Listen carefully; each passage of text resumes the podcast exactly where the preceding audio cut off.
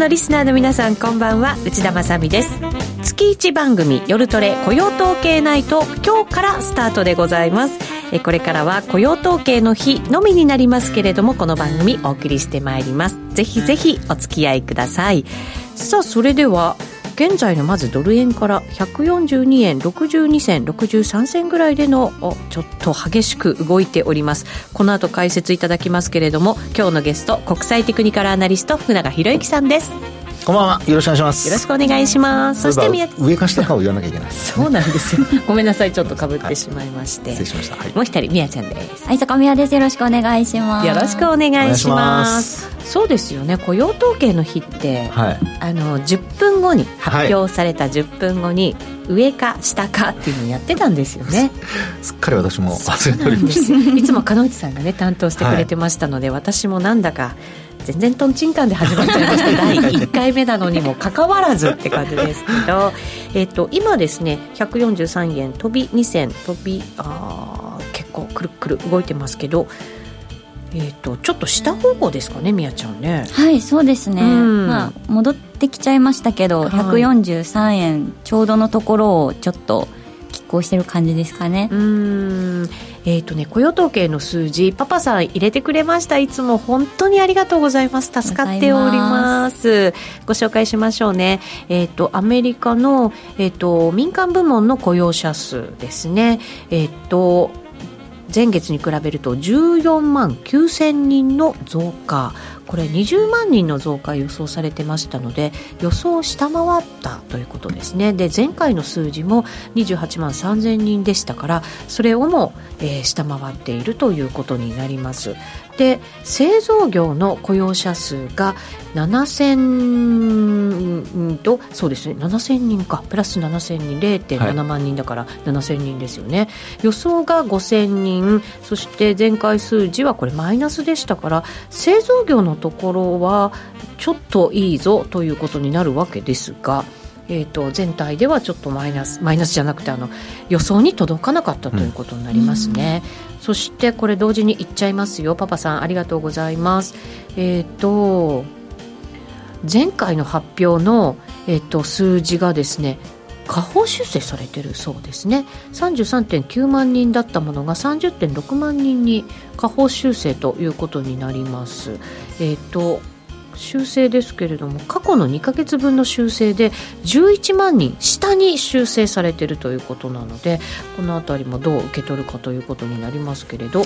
これこのパパさんの書き込み大丈夫ですかね、うん私があの CNBC で見てるやつだと、はい、ちょっと違いますか20万9000人プラスになってますけど20万9000人のプラスですか、はい、であと失業率は、はいうん、えー、3.6%これもしかして民間部門で入れてくれたからかな非農業部門雇用者数ではなくってですかね、はい、だから合計じゃないんじゃないですかねこれねそうかもしれません、はい、ごめんなさい私がちょっとみ、えーと、見るところ違ってたのかなそうですね非農業部門雇用者数が20.9万人そうです20.9万人ですね。そうですね、はい、パパさんちゃんと書いてくれてました。失礼しました。私が読むところ間違えてましたね、はい、予想が23万人、はい、前回が33.9万人。これちょっと下方修正されてますけれども。ただまあ予想と前回数字を下回ったというのはやっぱりこれね。その通りということになりますね、うん、すね。失業率3.6%ですから、これは予想通りということですね、ええ、うんなので、まあ、あの、データ的には、ちょっと ADP の数字があまりにも強すぎて、はい、もう50万人近い数字でしたから、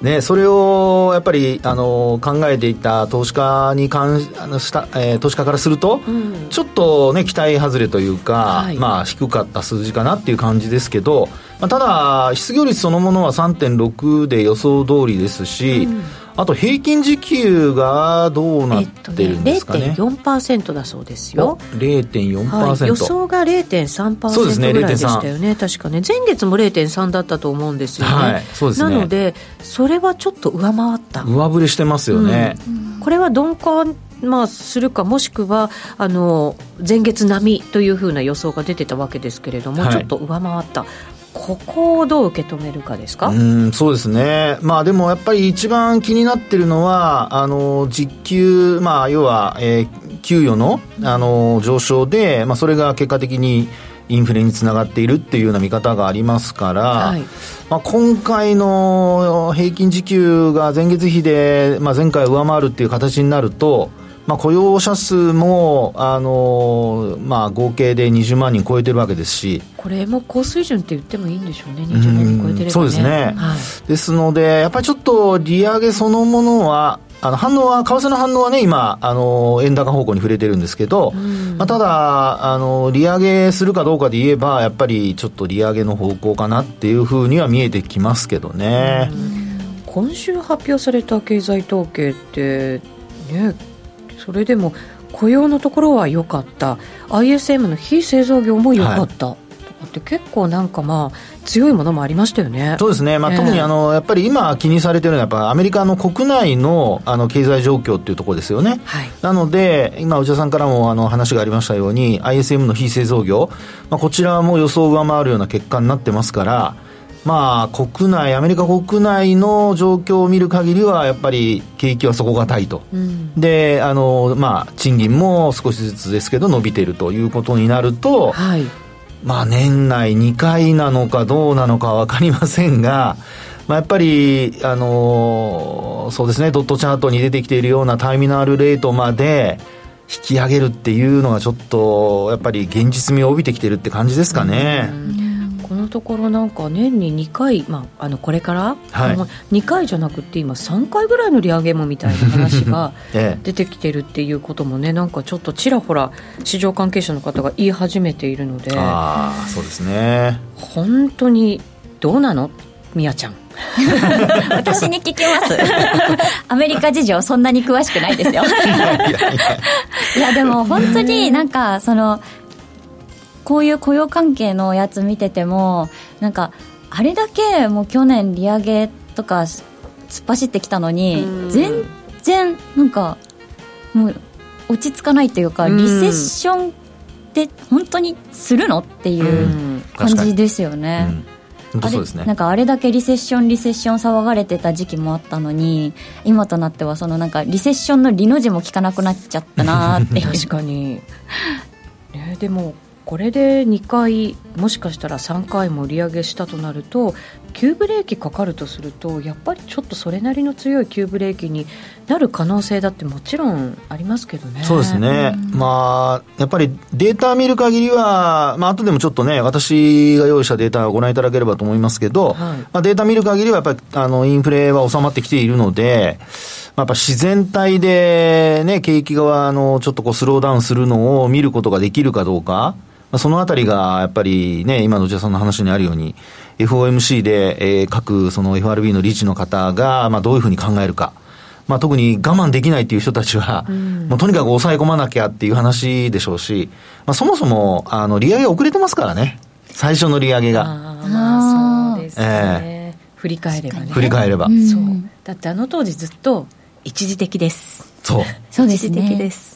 繰り返してましたよ、ね、パウエルさん。もう決まり文句のように一時的、一時的と言ってましたからね。そうですよね、えー、もうそこで出遅れちゃうとやっぱりなかなかこのインフレを抑えることって難しくなっちゃうわけなんですね、うん、まあ、そうですね。で0.75%あれだけ上げてもですねあのびくともしなくて、はい、でねまた一回スキップしてますからね。そうですよね、ねですので、このスキップがどう影響してくるか。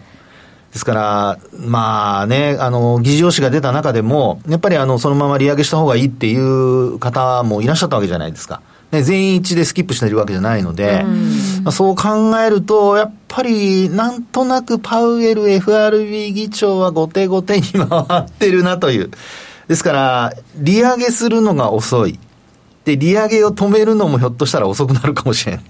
そうなると、内田さんの話に出てきた急ブレーキになる可能性が、まあ、あるのかなっていうのがちょっと気になるところですね。うそうですよね、はい、これでも、まあ、大体その非雇用者数はあの予想をちょっと下回りましたし、先月のものも下方修正されたっていうことですけれども、平均受給とか見ると、まあまあ、そんなに悪くないよ、いやいや、いい方だろうっていうようなね、まあ、福永さんからの今の、まあ、解説もある中で、現在ドル142円後半90銭台ということですから、はい、ドルでもこのところちょっと上値重くないですか？いや重たいですよね、はい、ですからあのドルに関してはやっぱりね景気の悪化をちょっとなんか織り込んでるのかなっていう感じもしますし、それからあと、まあ今日今ね、内田さんが、あの、為替の動きの解説とか今してくれましたけど、あの、と、アメリカのその10年債だとか2年債の利回りですね。まあ、今日の結果を受けて若干やっぱり低下はしてるんですよね。なるほど。はい。で、10年債なんかも、まあ、昨日4%超えたんですけど、はい。まあ、今のところは4.02とかですね。まあ、そういったところでの推移になっているので、まあ、前日比で見ると若干マイナスですから、まあ、このあたりを見ると、やっぱりドルの上値の重たさっていうのは、まあ、あの、よく言うその逆イールドもあって、えー、なかなか、あのー、買いづらいと。で、あとさらに、あの、一応、日本国内でも政府と日銀で、いろいろ牽制発言してますからね。ね、出てますよね。はい、なので、まあ、それも、あの、一つはあるんじゃないかなというふうに思いますけどね。はい。えー、現在、ドル円ですけれども、143円台。にちょっと入ってきたかなぐらいになるので一番これ下げたところだと142円台のまあミドルまでいかないもののそれに近いところまで行きましたから、はい、まあまたちょっと今戻ってるという感じにはなりますけれどもね。ね57銭までね、私が見てるところで言ってますね。そうですよね。はい、なので、ちょっとこう、動きが激しいかなという感じですけれども、発表直後からは今、戻っているような動きです。うん。はい、今日はどっちができませんでしたから。一応ね動きの解説だけは。解説だけは。はい、はい、どっちをやった気分で入れておきましたけれども、はい、はい、今ちょっとね戻り試しているような動きになっています、はい、さあじゃあ福永さんのいただいた資料沿ってお話伺っていきましょう、はい、まあ今日の数字も含めながらそうですね、はい、おさらいしていきたいと思います。はい、はいえー、っと、まずは、えー、失業率からですかね。えー、っと、まあ、あのー、YouTube ご覧いただいている方は画面出ているかとは思うんですけど、あるいは出るかと思うんですけど、あのー、アメリカの失業率、先ほども話が出ましたように3.6%ということで、はい、まあ、前回5月が3.7でしたので、うん、まあ、0.1%低下という形ですね。はい、予想通り。はい、予想通りです、うん、で。あと、グラフだけ見ていただくと、あの、右端のところになりますけど、結構なんか底倍から上向いてきてません？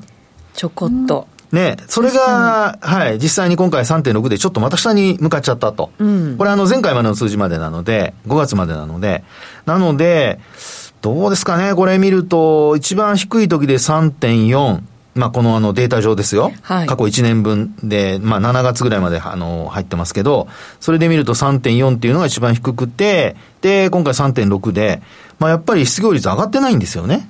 上がってないですね、まあ、ほぼ横ばい、うん、底倍ね、底倍、横ばいって感じですよね、うんはい、ですから、これを見るとですね、やっぱり雇用の底堅さっていうのが、まあ、これだけの利上げをやってきたにもかかわらず、えー、続いていてですね、まあ、やっぱり、その、利上げしたからといって、っていうか、まあ、利上げできないという理由にはならないなという感じじゃないですかね。うん、そうですよね。はい。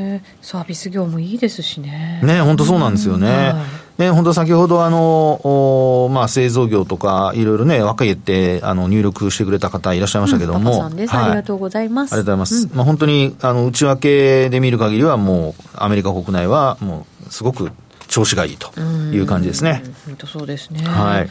なんかあれですもんね、物価はちょっとずつこう落ち着いてきていて、はい、でもなんかここまででトータルでこうお給料上がってる分の方が、ちょっともう上回っちゃうんじゃないかっていう話がね、あったりとかして、はい、それってじゃあ、消費減退するのっていうね、なんか気持ちにはなりますよね。まあ、まあそうですね、ねまあ、今日あの日本のあの実質賃金の話が出てましたけど、またマイナスで、マイナスですよ、5月ね。ね本当にびっくりしちゃうな。いや本当そうですね、まあでも、で日本の場合だとほら春闘とかで上げていくわけだから、はい、来年またねああ1年間待たなきゃいけない。そうそうそうそうボーナスはでもちょっと増えるっていう話ですよね。そういう話ですよ。ね。ね、はい、もうでももらったって人も多いんじゃないですか。本当ですか？ご覧の方々の中にも。羨ましい。ねいいな。何買うんだろう。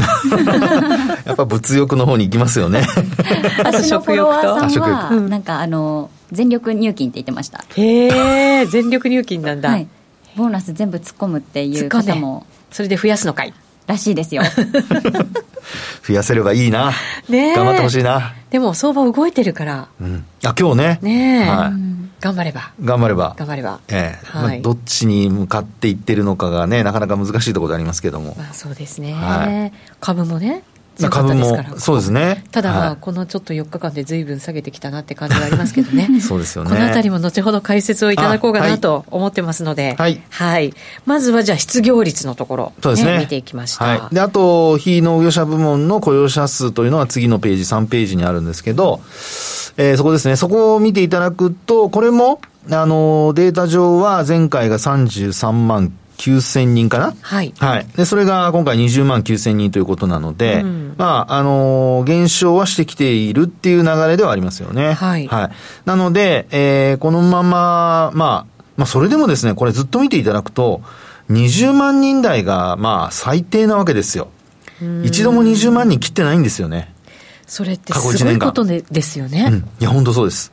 だってコロナショックの時に、あの、毎月20万人ぐらいの、あの、雇用があって、で、まあ、200万人ぐらいになると、220、240万人ですかね、はい、ぐらいになるっていうような話だったので、まあ、それがもう今もう向上化してるわけですよね。ずっと続いてるわけで。で、多い時はやっぱり50万っていうのもあったりしましたし、ですから、やっぱり20万切るっていう形と、それから切ってそれがまあ続くぐらいになっていかないと、まあ、なかなかやっぱり利上げはやめられないって話になるんじゃないですかね。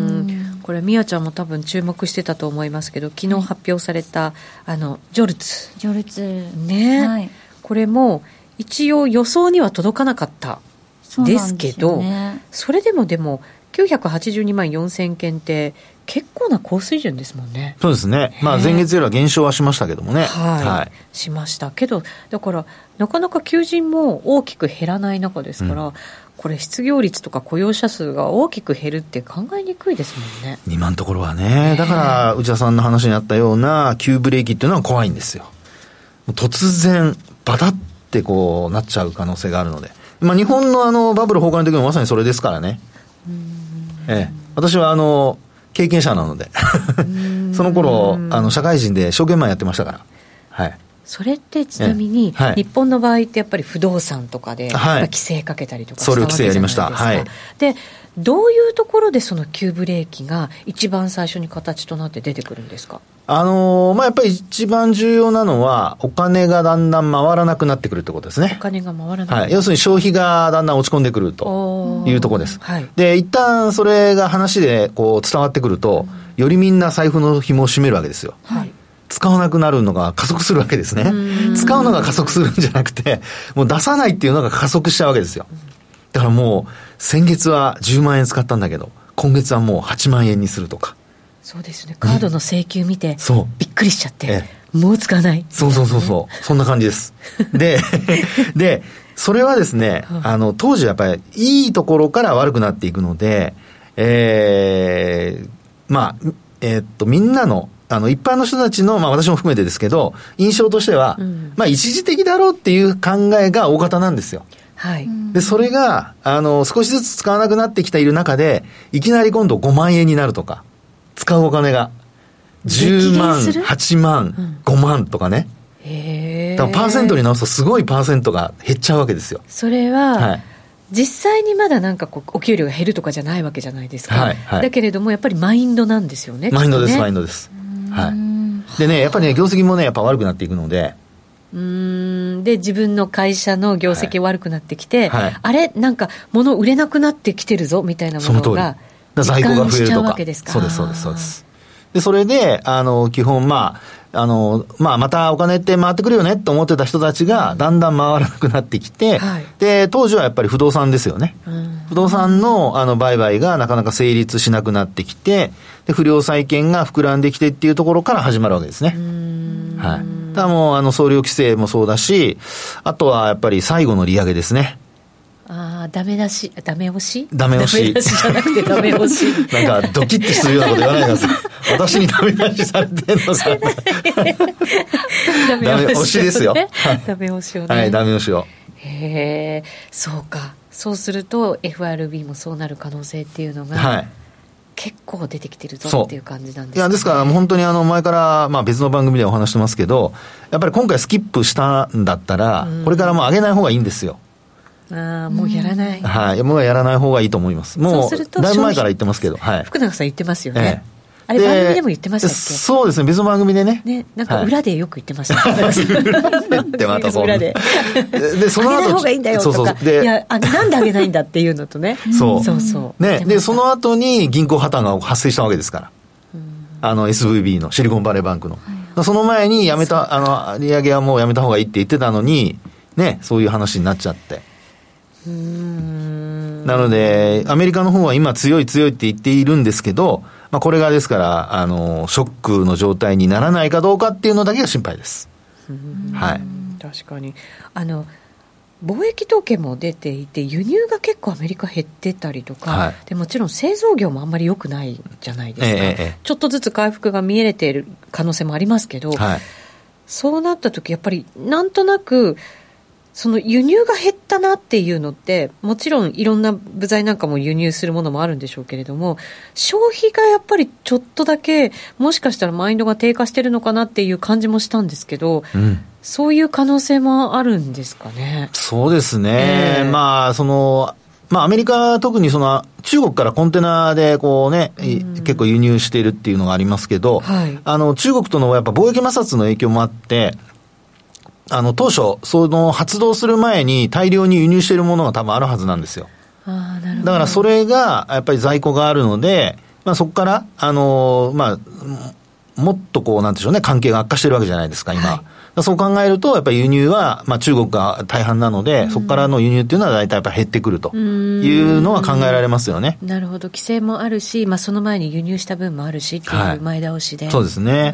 ですから、あとは、あの、実際に、あの、まあ、価格が落ちるってことになってくると、うん、あの、まあ、商品の価格ですね、はい、それが落ちるってことになってくると、今の内田さんの話のように消費のマインドが落ちていると。うん、ですから、まあ、価格下げなきゃ売れないっていう話になっていくので、はいそういうのが、あの、昔から日本で言われているそのデフレマインドってやつになるので、まあ、そういうふうに、まあ、なるかならないかですね、アメリカね。うそうですね。まあ、物価のところでは、来週、消費者物価がね、アメリカでは発表されますので、ではいまあ、まだそこまではね、あのすごい大きな影響が出てるとは考えにくいですけど、ええ、やっぱり雇用ももちろん注目ですけど、物価も引き続きこうなってくるとね、そうですねやっぱりね、まだまだ注目しなきゃいけないのかなという感じはありますよね。本当そうだと思います。はい、はいさあ、そして失業率、海外のものも福永さん、そうですね。あのー、まあ、アメリカにこうね、皆さん注目されている方が多いんですけど、うんまあ私はやっぱりもう今、あの世界的に、特にあの先進国は、あのユーロ圏含めてイギリスもそうですけども、あの利上げをどんどんやっているので、まあ、そう考えるとですね、アメリカだけじゃなくて他の国のやっぱり影響もあの出てくることになるというふうに思うんですよね。ですから、あの失業率はアメリカだけじゃなくてヨーロッパも見とかいった方がいいのかなと。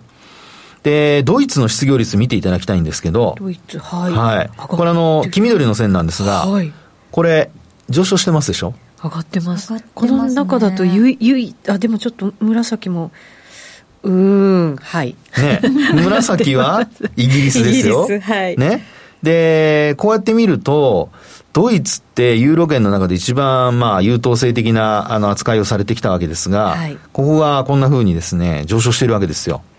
製造業もね、強い国ではありますけれども。はい、そうですよね。はい、でね、実はあの、タックス指数あるじゃないですか。うん、あれ結構昨日下げたんですけど、はい、まあ、あと、えー、っと、ストックス600かな？それも下げてますし、で、さらにはあの、まあ、フランスの CAC40 だとか、客キャーハントって言いますけど、えー、それが、あの、えー、3%ぐらい下落したのかな？でね、ダックスは実はね、昨日の下落でトリプルトップ作ってるんですよ。おお、冷やしで見ればいいんですか？冷やしで見てください。はい。お本当だ。もう綺麗なトリプルトップです。しかもネックライン割れちゃった。あ、もちろん、あだから、あの、トリプルトップ完成です。完成だ。はい、なので、もう本当にあの、ネックラインの部分っていうのは、ほぼ同じ水準なんですよね。それを割り込んできているって形なので、まあ、あのー、今日も昼間の番組で、あの、午後の番組で、マーケットプレスでも話をしてたんですが、はい、あの、ドイツは結構ですね、あの、景況感なんか悪くなってきてる感じなんですよね。で、ラガルド総裁はフランスの方ですから あんまりドイツのことは気にしてないのかなっていう。フランスも暴動で大変ですしね。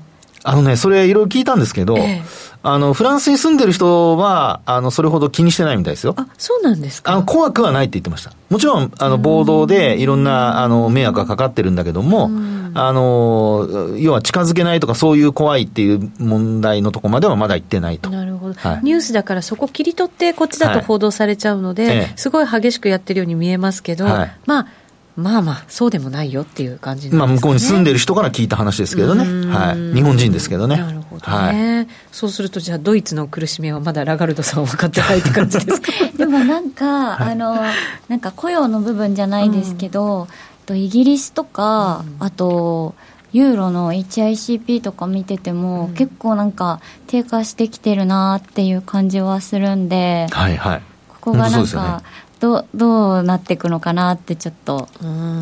だからねアメリカだけじゃないんですよっていうふうに皆さんにちょっとお伝えしたくて、はい、このデータをいつも用意しております。なるほどね。はい、はい。なので、あの、ドイツの失業率が上がってて、で、赤いアメリカの方も、まあ、今回は低下しましたけど、少しずつ上がっていくとなると、本当に利上げって大丈夫なのっていうですね、そういう状況になりますから。いやでもイギリスだってまだまだ利上げしそうな感じもね、はい、ありますしね。そうですね。だってラガルドさんだってやる気満々ですよ。なんか今月やるってもう断言してましたしね、ね ECB シンポジウムで。ラガルドさんまだまだ日本のあの反面教師というあの使い方してませんね。自分のことだけ見てますね。うんそうですイギリスだって前回、だって前回の上げ幅、予想より大きかったですもんね。そうですね、はい、0.25か0.5でね、上げましたからね。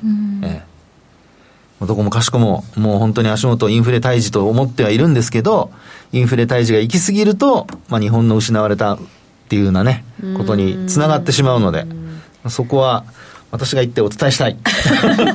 誰か旅費を。ECB から頂いてください。くれないだろうな。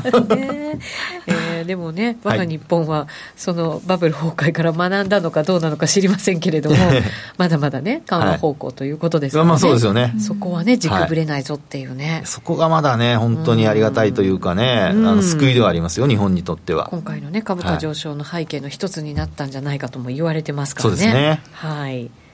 えー、そして、10年債の利回り見ていきましょう、えーはい、次がその10年債の利回りで、はい、まあ、昨日の時点ですと、10年債の利回り4.41ぐらいまでいったんですが、4.04ですね。きましたね。はい。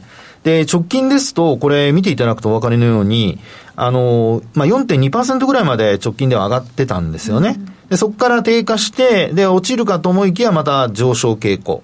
で、さらに過去の水準で見ていただくと、この4.2%超えると次は5%台までないんですよ。節がない。節がない。はい。なので、えー、まあ、あのー、ターミナルレートが5.5とか、そこからまた0.25上がったんですかね。なので5.75ぐらいですか、今。うん、ね。なので、えー、この5%に接近するっていうのが、まあ、あの、可能性としてはあるなってところですよね。ただ、為替がそれに連動するかどうかはちょっとわかりませんよ。今日のね動き見てると、なんだかちょっと動き変わってきたかもしれないなっていう感じはね、弱値重たいですよね。うん今、143円18銭から19銭、戻ってるとはいえ、どうですかね、ぐんぐん上がっていく感じってあるのかないのか。ちょっとね。ね、昨日のデータ、まあさっきも話したようなあの ADP だとか、それからあと、あの ISM の非製造業の結果を受けて、144円台に入ったんですよね。入りました。ええー、あ本当にもう急上昇したんですけど、その後やっぱ続かないっていう状況になっていて、で、なおかつまた今日、あのー、まあ今のようにですね、えー、雇用統計の結果が、まあ、あんまり芳しくなくて、うん、で、データとしては、まあ、いつもだったら強いっていう数字だと思うんですけど、あのー、まあ、ADP があんまり強かったもんですから、20万人超えてても、まあ、それほど強くないと。あと、平均時給も若干上昇してはいるんだけども、まあ、為替に関しては、そのあたりはもうすでになんか織り込んでるというような、まあ、そういう流れになってるかなってとこなんですよね。これでもやっぱり利上げの効果って徐々に出てくるんでしょうから、はい、あのこの失業率もね、本当に徐々に上向いていったとしたって不思議じゃないですもんね。いや、本当そうなんですよね。えー、ですからね、アメリカに目を向けてっていうか目を奪われてる間にヨーロッパもどんどん悪くなっちゃって、はい、世界的にあの景況感悪くなっているっていう流れになった時には、後ろを見た時にはみんながなんか疲れてるみたいなですね、そういう、誰もいなくなったじゃなくてみんなが疲れてるっていう、うそういう状況になるのがちょっと一番なんかね、嫌ですよね。そうですね。今日カナダのあの雇用者数も発表されてるので、先ほどパパパさんも入れてくれてましたけどね。あ、そうですか。はい、はい。ここで改めて入れておこうかなと思います。6月のカナダの新規雇用者数ですけれども、えっ、ー、と、これは前月に比べてだと思いますが、えっ、ー、とね、プラス6万人、予想が2万人だったので、結構上回ったなって感じがありますかね、前回これ、マイナスだったんですよね、2万人近いマイナスだったのが、はい、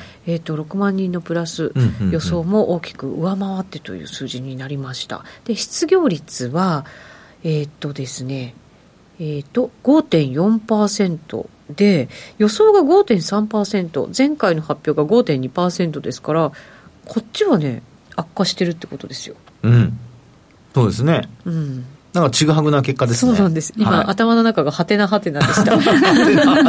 そう、それを福永さんに今投げかけて 見たわけですよ、視線で。視線で。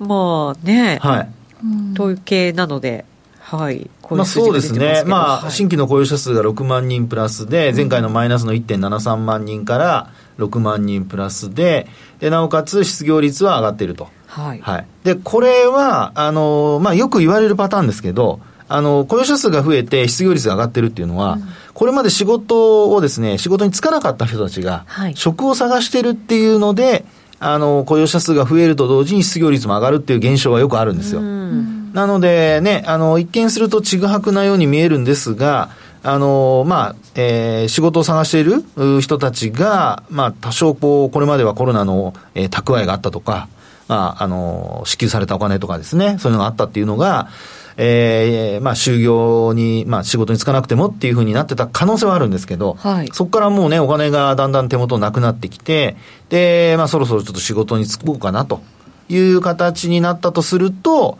まあ、こういう現象は起こりうるってことにはなりますね。はい、アメリカでもねコロナをを機に働かなくなった人たちが、ね、そうそう。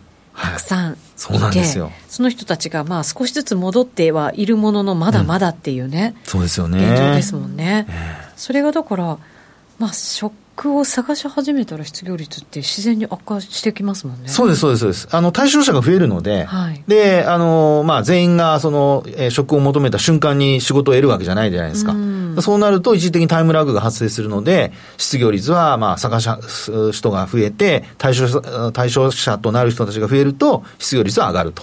そうですね。はいだから溜め込んでたお金が手元になくなって慌てて仕事を探し始めた時にじゃあ求人あるかな。まだありますよ、えまだたくさんあるけどその時にあるかな、え、で職が選べるほどあるかなっていうのもねやっぱすごい大事なことです、ね、選べるかどうかね、うん、そこ重要ですよね,、はい。ね。まあ本当にその辺が、はい、あのー、今後のやっぱり景況感っていうところに影響してくるかなって感じはしますね。そうですね。でもそういうの聞いちゃうとちょっと怖いですね、うん、見つけられなかった時の。大丈夫あなたは 宮ちゃんは大丈夫？私もそう思う。トレードで食っていけ。いやいやいやそれ仕事。頑張ります。違う、まあ、就労って感じじゃないですよね。永久就職です。トレーダーという職業、ね。はい、トレーダーね職業としてはあれですけどね。そうです、はい、みんながなれます。みんながなれます。はい、はい、元手がいりますけど。少額でできるのも FX の魅力ですよ。まあ確かにね、うまいこと言うな。はい、そうでございます、えーで、次が、はい、次がですね、その、えー、消費者物価指数、指数でございます。はい、来週ね、発表されますけれども。えはい。で、あのー、まあ、先ほどからね、あの、もう利上げはやめた方がいいんじゃないかみたいなことを言ってますけど、まあ、その背景としてはやっぱここなんですよね。これあのー、まあ、低下がずっと続いていてですね、まあ、本当にあの、上がっているのは中国ぐらいじゃないですかね。はい。あの、青い線、一番下にある青い線が右肩上がり。ちょこっとね。はい。で、あとイギリスが横ばい。イギリスが横ばい、はい。はい、ということなので、まあこれあの、ちょっとタイムラグがあってまだ5月のデータしか入ってないんですけど、あの、これで見る限りはですね、もう、あの、他のところも急低下。うん、で、あとは、あの、えー、アメリカに関してはやっぱり2%に届くかどうかっていうところなので、はい、この流れからするとですね、まあ、あの、以前もここでお話しさせていただいたときには、あの、時間がかかるって話はしたんですよね。この落ち方でも、あの、やっぱりどう見たって、まあそうですね、さっきの内田さんの話じゃないですけど、本当に急ブレーキ踏んで、景気が急速に悪化するって話になれば、1%落ちるとか、あり得ると思うんですけど、でもやっぱり、あの、巡航速度で徐々に落ちていくっていう時には、そんなにスピード上がりませんからね、低下のスピードは。逆にものすごい早く落ちたら、またそれも怖さがね、ね本当そうですよね。まあ、なので、あの、本当にそういう意味では、あの、このまま、今回6月の消費者物価指数が出る中ですけど、ええー、まあ4%、これコアですからね、はい、あの、総合とは違うので、えー、食料品とエネルギーを除くっていう数字になりますから、まあ、これがその目標となる2%に届くのかどうか、近づくのかどうか、まあ、届きはしないと思いますけども、はい、まあ、それが近づくようになってくると、まあそうですね、雇用と、それから物価の綱引きという、まあそういう形になるんじゃないですかね。はい。これヨーロッパなんかではやっぱりあのエネルギー価格がちょっと落ち着いたからっていうのももちろんあったと思うんですけど、はい、原油価格もなんとなくまたなんかサウジがあの減産するとかっていう話も、えー、ロシアもね続いていってますしね。そうですよね、はい、でなんとなくこう底を打ってなんとなくまあどんどん上がっていくって感じじゃないのかもしれませんけれど、反転っぽく見えてきてるのは私だけですかね。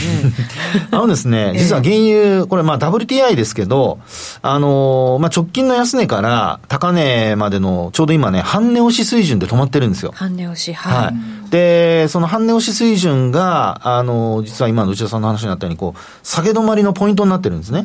半値水準割り込むと戻す。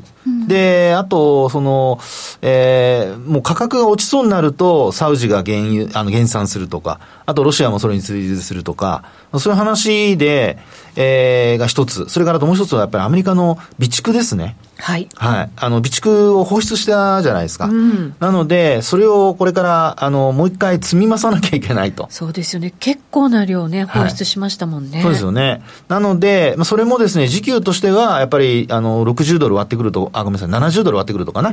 買いが入るっていうようなことを言われてますので、はい、まあ、それもですね、あの、原油価格の、まあ、下げ止まりにつながっていると。そういうふうには言われてますね。ごめんなさい、これはあの受け売りです。はい、でもなんかね、中国の景気なんかも心配されてますけど、ええ、でもそういうこう需給の面では、だから、買う向きも結構いるよっていうことですもんね、安定した。うん、そうです。そうですよね。はい、ねだから本当に、物価、まあ、これはあのエネルギーが除いてあるので、はい、えー、なんですけども、まあ、この低下傾向が仮に、まあ、横ばいとかになってくると、もう利上げはやっぱほぼ確実ってことになるんじゃないですかね。うんえー、そうですよね。えー、チャットにノーディーも加わってくれて、盛り上げてくれて寂しいじゃないですか、ノーディー。ねノーディーね。はい。またあの出てくれる機会もあるんじゃないかなと思ったりもねしてますけど、はい、はい今日はツイッターで盛り上げてくれております。本当だ、はい、メキシコペソとか。ペソの話してます。我々の話とは全然違うところで。本物のノーディーですか？偽物？偽物？なんちゃってノーディーじゃないでしょうね。え ジェイドさんからイギリスは物価ひどいですな。もともとインフレ体質の国であった上に、ブレグジットもあったしその上コロナだったからねっていうね。イギリスはねやっぱりちょっとなかなか、そこに先進国がこうもしかしたら同じようについていくのかしらって思った時はちょっとぞっとしますけどね ね物価の上昇が本当にそこにね、あの、はい、連動するような形になると、まあ、イギリスに連動するような形形になると、本当怖いですよね。怖いですね。日本なんかみんなどうするんでしょうね。物価上昇ってあまり経験ないでしょ？ないです、全く。今、今もどうですか？今初めてっていうか、はい、なんかその、なんだろうな、いろんなところで値上げ値上げって聞いて、ようやく、あ、こういうのがあるんだっていう 感じですもん。だって私がその学生だった時とか、あのリーマンショックとかの時だったんですけど、もう、ね、値上げなんて聞かないし、そもそも そんな時代。そりゃそうだよね。はい。だからもう、そうか。ある意味デフレの申し子的な感じ。申し子。正しいかどうかは別として、なんかすごい害悪みたいな。そうそうそう私悪いことしちゃったのかな、みたいな。申し子って言われるとなんかそんな感じするよね。そうですね。私がなんか日本の経済をダメにしてるみたいな。すごい影響力ですね。やっぱあれですかね、それは、あの、5000兆円につながってくるんですかね。先行配信の。そうそうそうそう。それ、それですよ、きっとね。そうだ、そうだ、そういうことだね。ねきっと今でもノーディーもね、ちゃんと入ってくれてますけど、はいね、ノーディーも多分、値上げ知らない世代の子ですよ。いや、僕なんか値上げの時なんかもすごいも値上げばっか見てるからね。あバブルのね。バブルの。だからもう値段が安くなるっていうので、本当に嬉しかったですよね。それまではずっと値上げ値上げ値上げだから。でもお給料だって上がらなくなってたわけじゃないですか。いや当時は上がってましたよ。上がってたんだ。あの最初の頃はやっぱり。上がってて物がちょっと安くなってきて、はい、えそうそうそうそう。そっちが先だったんですねやっぱりね。そうですね。だけど春闘だからねお給料は。春闘で決まるから。春闘だから。あとあのサラリーマンだと年間固定だから。ボーナス以外は、まあ、確かにそうですね。であの下げられるっていうことは当時はまだなかったのでそうか右肩上がりに上がっていくっていうねそういう時代でしたよね。でも90年以降はねお給料も下がるんですよ。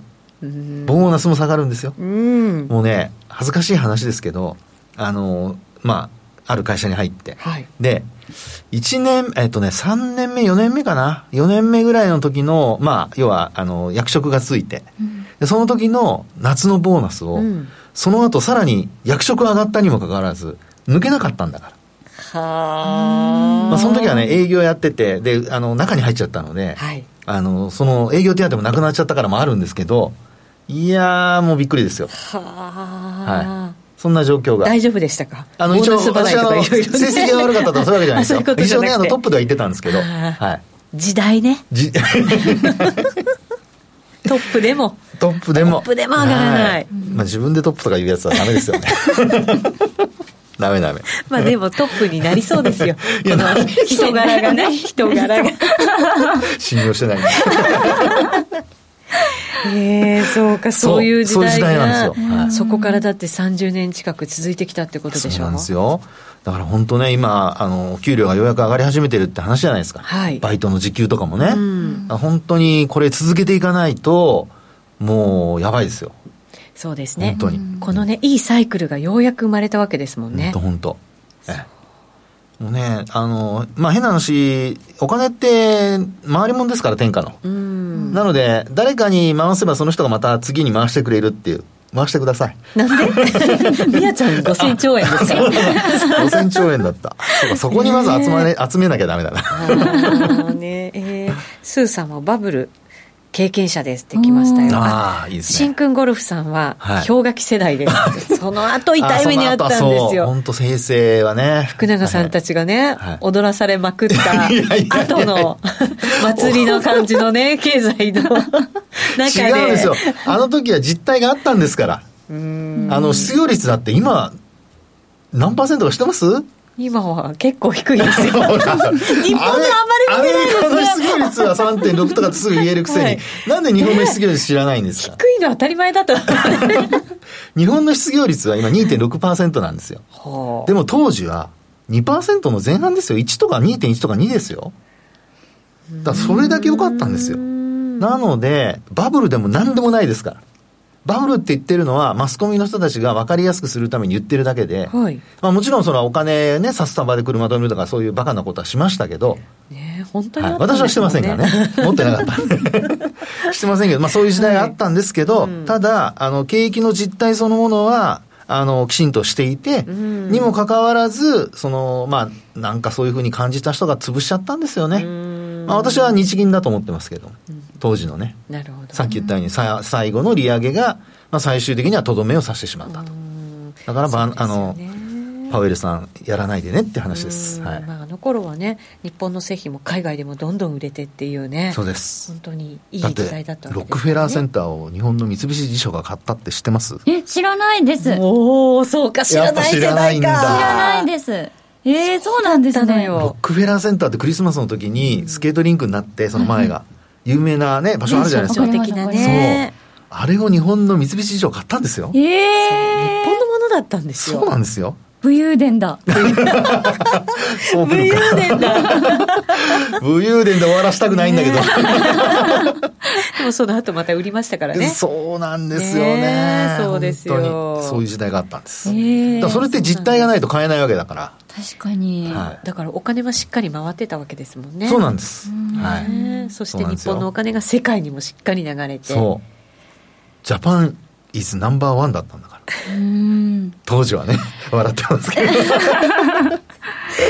いやでも父からそのなんかバブルの時の話を聞かされてた時に、うん。うん、あのどれだけ飲み歩いててもあの銀行にそのお給料を預けておけばあの金利がつくから給料が減らなかったっていう話を聞いて、はい、今もう金利つかないし、はい、むしろなんか、使ったら使った分だけ出ていくし保険料とかも高いからもう使えなくなっちゃってる。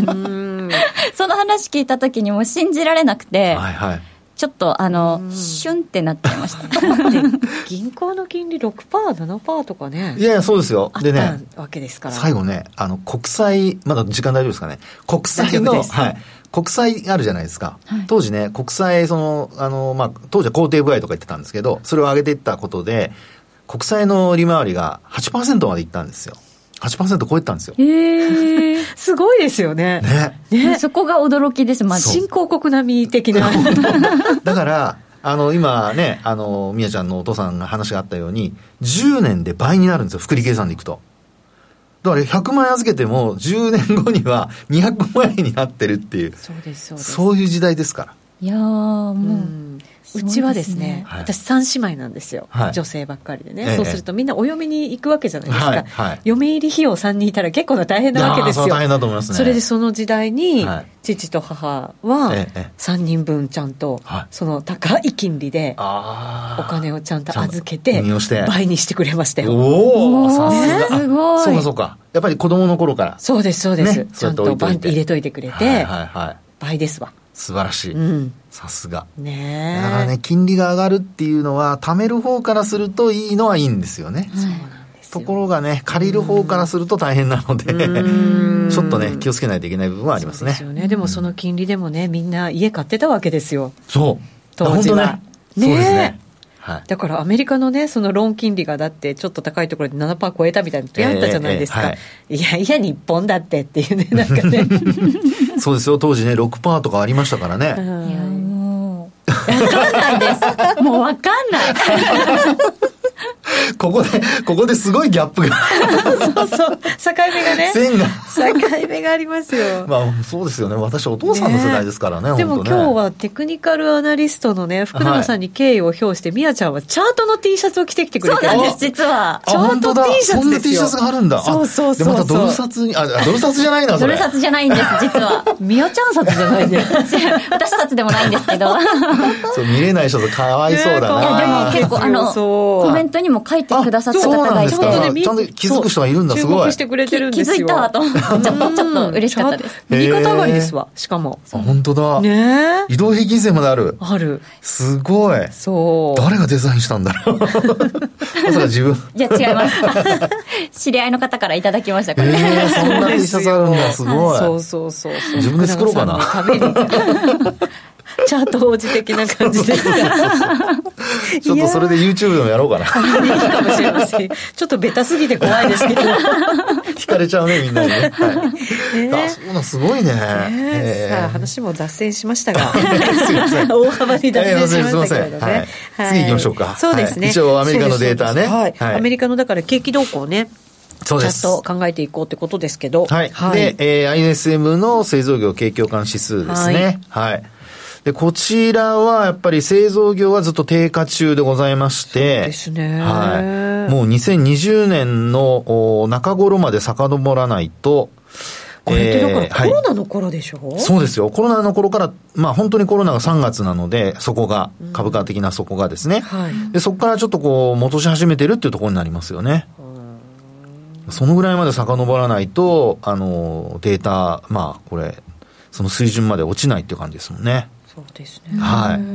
これ、まあ、ものからことへみたいな、あ、じゃそうだな。言われましたけれど、はい、アメリカでこれだけ製造業がこうぐーんと下がってきちゃったっていう背景って、ええ、どういうふうに考えたらいいんですか？これはですね、えー、まあ考え方としては、まあ、やっぱりあの、ものが、えー、グローバル、例えばそうですね、グローバルな、うん、えー、っと、まずはそうですね、えー、物の移動が、まず中国との関係でできなくなっているとか、はい、それからあとは、あの、サプライチェーンの問題ですよね。はい、で、それが、あの、もともとあったっていうのがありますよね。はい、でそこから、あの、徐々に徐々に、こう、悪化していっているっていう流れなのと、うんあとやっぱもう一つやっぱ景況感がやっぱり少しずつ悪くなってるっていうのがあるんじゃないでしょうかね。ねですから、サービス業の方は、あの、次出てきますけど、非製造業の方は、それほど悪くはなってないんですよ。で、あの、これごめんなさい。ちょっと昨日出たデータなので、間に合ってないので、グラフには含まれてないんですけど、はい、あの、数字は、これ文字で書いてありますが、53.9ということで、うん、こちらの方は上振れしてます。ぐんと上がっちゃいましたね。はい、ぐんと上がってます。なので、えー、まあ、それと同時に今度50を割ってませんから、50を超えてれば一応拡大基調ということになるので、うん、その差がやっぱり製造業と非製造業で大きく出ているっていうところなんですよね。はい。これだからサービス業に支えられてるっていうふうに考えるんであれば、まだまだそんなに大きく落ち込まないけれどもってことになるんだと思うんですけどね。そうですね。えー、あの、これ見ていただくとですね、やっぱりあの、グラフの、えっと、そうですね、まず製造業のグラフの中ほど、あの、年数で言うと2018年の9月ぐらいのとこですかね。はい、まあ、このあたりでは、えっ、と、60超えてますよね。超えてます。はい。で、そこから少しずつ悪化している中で、実はコロナショックになったということなんですよね。米中貿易摩擦ですよね。そうですね。そこで製造業、まあちょっと悪くなっていったと。うん、で、一方の次の、あの、非製造業にまたちょっと戻していただきたいんですけど、はい同じところ見ていただきたいんですが、まあ同じようにやっぱり非製造業も60超えてたんですよ。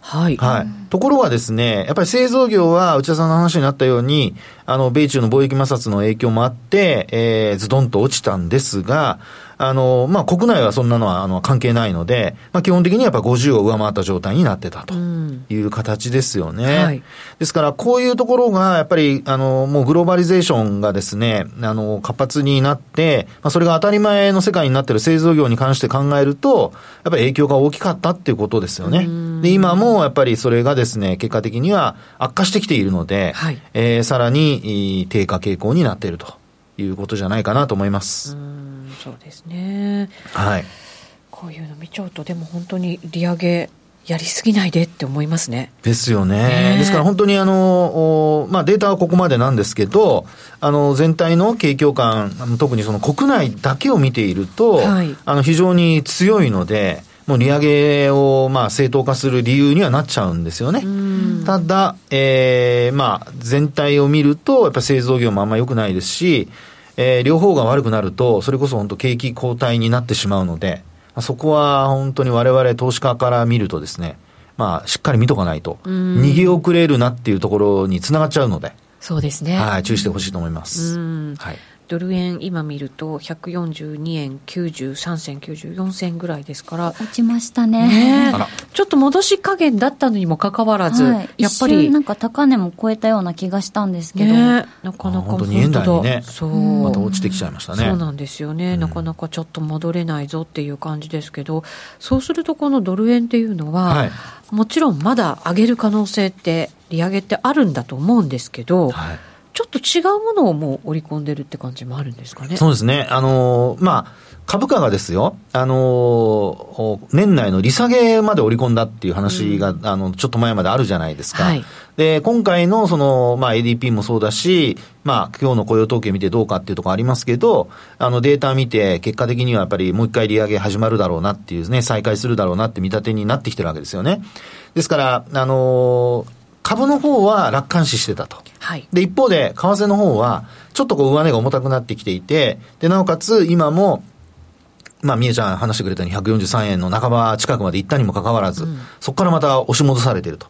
ですから、これを見る限りは、やっぱりですね、景気の悪化というのをですね、ひょっとしたら、まあ、ドルの方は逆に今度、楽観から、あの、アメ株は楽観。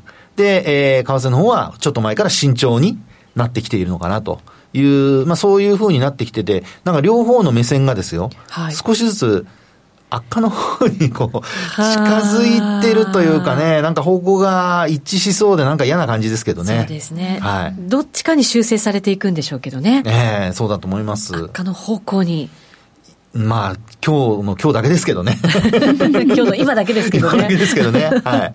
ねただ株価の方も、ちょっとやっぱり、日本も大きく下がりましたし、アメリカの方もなかなかちょっと上がらなくなってきたぞって感じがするんですけど、どうなんでしょう、ね、そうですよね。まあ、日本株に関してはですね、どなたか書き込みされてましたけど、今日はですね、日経平均ダブルトップ完成しちゃったんですよ。はい。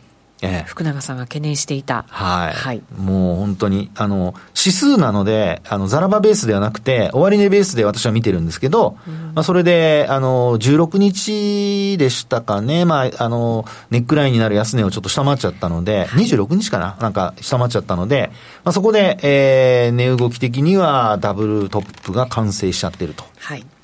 で、今も先物を見るとあんまり強くはないんですよね。小幅なマイナスなんですよね。えーですから、まあ、日本株に関しては、まだ、その、大きく上昇していて株価水準高いので、まあ、押したとしても、あの、トレンドが、まあ、長期のトレンドが変わるっていうところにはならないとは思うんですけど、ただこれ、押して、そのまま戻せなくて、あの、日柄調整だったらまだいいんですが、日柄調整じゃなくて、深押しになると、今度逆に本当戻せなくなっちゃうので、いや、そうですね。えー、そこがですね、えー、まあ、為替も円高になってほしくはないし、ちょっと注意してほしいところでありますね、うん、ドル円で見ると、どのあたりまでこれ、調整してもおかしくないぞっていう感じありますか、ね、今ですね、ドル円で見ますと、冷やしで見ますとですね、ちょうど20日移動平均線あたりなんですよね。はいえー、で、この20日移動平均線で下げ止まるかどうかっていうのが、もう短期的にはですね、もう一回144円から5円、えー、に向かうかどうかの一つの、あの、分かれ目ですね。今日一旦タッチしてますもんね。そうですね。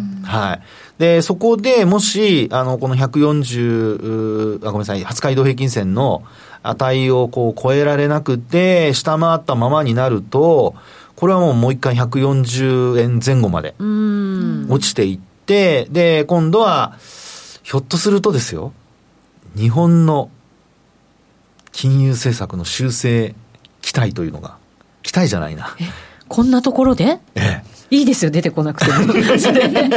大丈夫ですよ。でもなんか、最近、イールドカーブコントロール修正の話がちょっと出てき始めてるんですよね、7月に入ってから。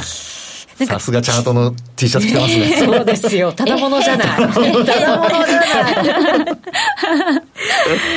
かになんかもう、やっとかないと、みたいなね。いやね、そういう話がね、本当ね、ちらほら出始めてるんですよ。なので、そういう話が出てくると、まあ、節としては、もう本当に140円割れっていうのが、まあ、現実味を帯びてきちゃうんですよね、20日線割ると。いや、でもですよ。はい、今まだ今この水準だったら製造業の情報修正期待につながるわけですよ、為替この位置だったら。あはい、ね、はいはい、インバウンドだってどうぞ。はい。ようこそ。寿司さんじゃない。寿司さんはいいですね。いいんじゃないでしょうか。ね、でもこれ、円高結構、その、日銀が動いたっていうことが、はいこれ流れれば、かなりの大きな動きって予想されるわけですよね、はい、そうするといろんなね日本への期待って、はい、簡単に剥がれ落ちちゃう可能性ってないですか？それ流れるっていうのはどどっちに流れる？修正しますよ的な。修正しますよ的なことを言ったらそれこそ期待どころじゃないと思いますよ。もうそうですよ、ね、すっごい逆の動きになるんじゃないですか？もう大逆転ですよ。売り方からすれば。